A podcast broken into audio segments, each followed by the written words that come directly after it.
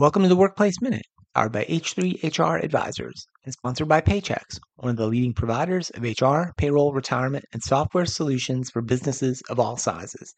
My name's Steve Boese. Flight attendant uniform and appearance standards are slowly changing with the times. Another airline has updated their staff presentation and appearance rules, letting female flight attendants abandon high heels and allowing anyone to wear makeup. Australia's Qantas Airlines announced the changes last week in an update that provides more clarity on other issues related to employees' appearances.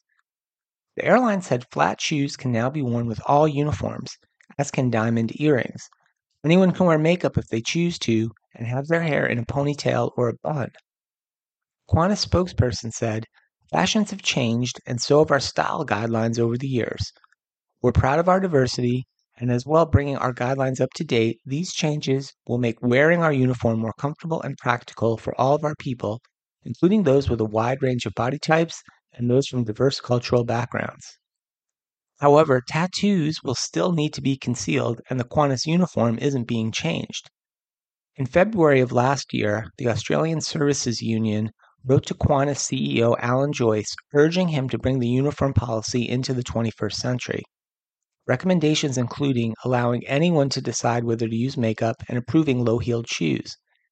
A union spokesperson told the BBC News that the changes were a big win for workers, as some of the dress code requirements were bordering on ridiculous. And the rules will also apply to Jetstar, a budget airline also owned by Qantas. And changes in flight attendant appearance rules are adapting across the airline industry. Back in March, the Spanish airline Vueling was reportedly fined $32,000 for enforcing a strict high heels and makeup policy in its female cabin crew. Now, a revolution is developing among airlines in relation to staff uniforms. But compared to some other airlines, Qantas' updated guidance is still relatively modest. In May of last year, Virgin Atlantic said it was updating its rules to allow cabin crew members to show tattoos as part of a wider recruitment drive. Virgin Atlantic lifted its requirement for crew members to conceal tattoos on their arms and legs as it seeks to become a more inclusive employer. Ban on neck, head, and facial tattoos remains in place, but is, however, under review. But tattoos containing swear words or references to nudity, violence, as well as other symbols that are deemed culturally offensive are also still banned, the company said.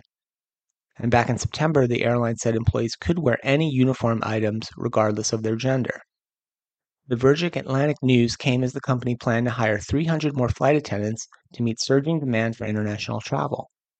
Virgin Atlantic's chief people officer said at the time the change were part of its aims to improve inclusion.